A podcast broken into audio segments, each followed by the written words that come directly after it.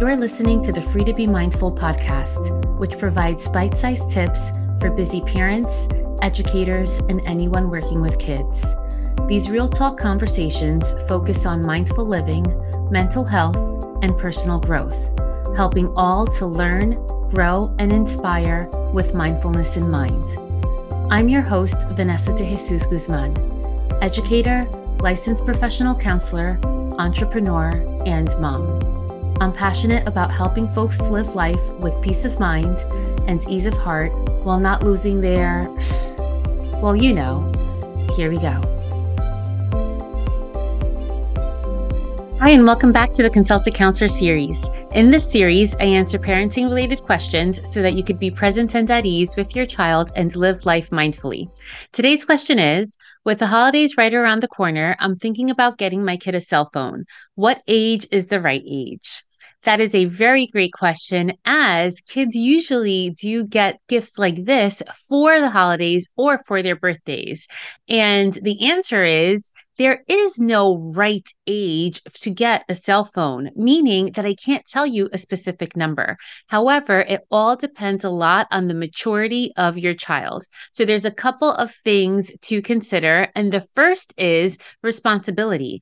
Having a cell phone is a huge responsibility because obviously they're expensive and it's a huge responsibility because of the access that they're given with a cell phone.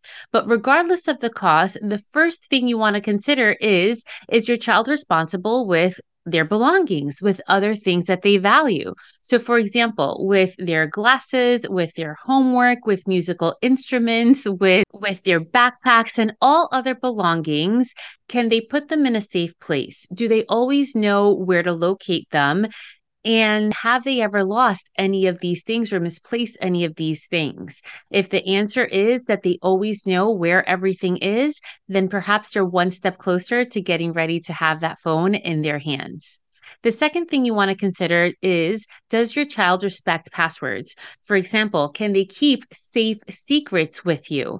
Kids have to understand that having a password even to their phone same thing with different email accounts social media accounts. Kids must understand that sharing their passwords is like sharing the key to their house with a stranger. If you consider your child to be too young to have a key to your home then they're probably too young to have a cell phone in their hands also, point number three, let's not forget that phones are computers. This is no longer 1992. So, yes, they can make calls, but if it's a smartphone, they have the entire world at the palm of their hands. So, if the goal is to have your child communicate with you solely, flip phones may not be cool, but it does get the job done. If the cool factor is important to you, I get it.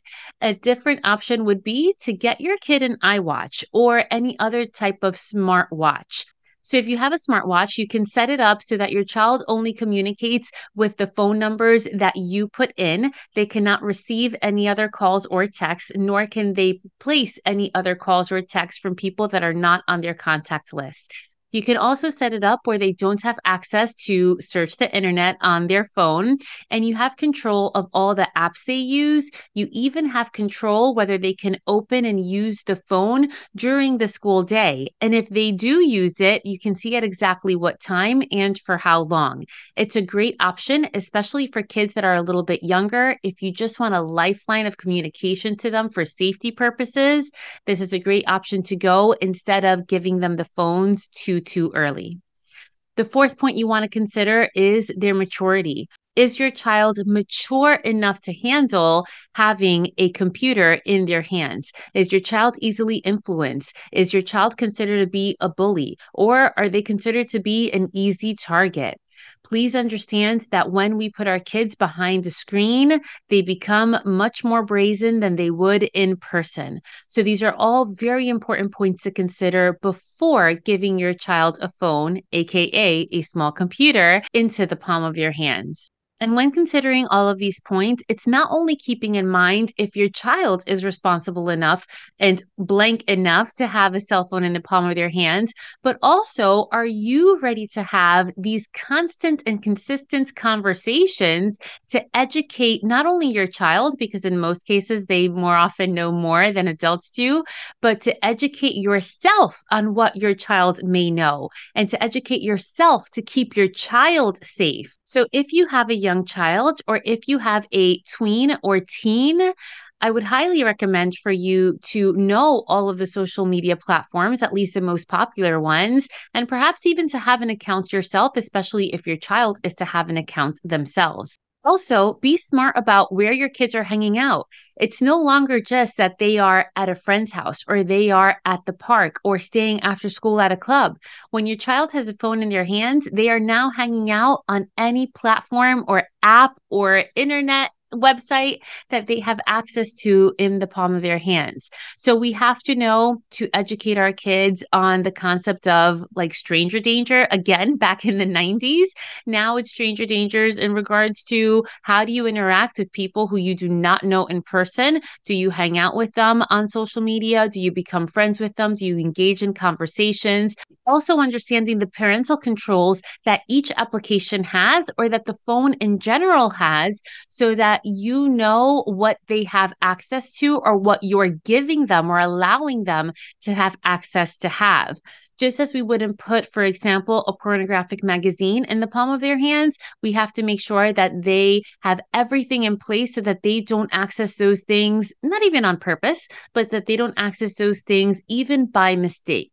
And it starts with the knowledge that we first have as parents, how we set up their phone and how we set up the parental controls on all apps on their phones, if you are even to give them a phone. It's also a good idea to monitor how we use the phone ourselves because our kids are watching everything that we do.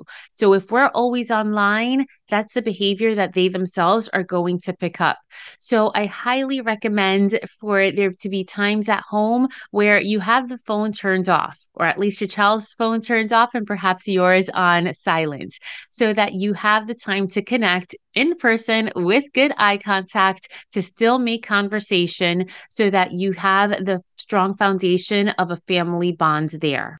You may also want to consider doing the same during dinner time, perhaps during homework time. And please, please, please never leave a phone in a child's room overnight it's just too much of a temptation. So I always recommend families to have a basket in their homes if you have multiple children so that all the devices go in there, not just a phone, but a Chromebook, a laptop, an iPad. Everything gets turned off, put in the basket and placed in the parents' room so that the kids don't have access to. And then in the mornings, everybody can have their devices back.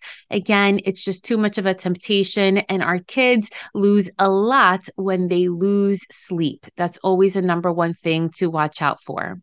So know that technology is ever changing. And now, I mean, toddlers know more about phones and devices more than perhaps their grandparents do. So it's our job as parents, as educators, as anybody who works with kids to implement these tips at a very young age. And remember that it's much easier to control the actions and what an eight year old has in the palm of their hands as opposed to an eighth grader. So the earlier you start, the better. So I hope this helped. If you think it could help another mom or dad friend, be sure to share it with them and subscribe to my podcast so that you don't miss the next one. If you have any questions for the Consult a Counselor series, you can always email me at podcast at freetobemindful.com or DM me on Instagram at counselor V de Jesus. And remember, in a world where you are free to be anything that you want to be, you are always free to be mindful. Thanks so much and catch you next time.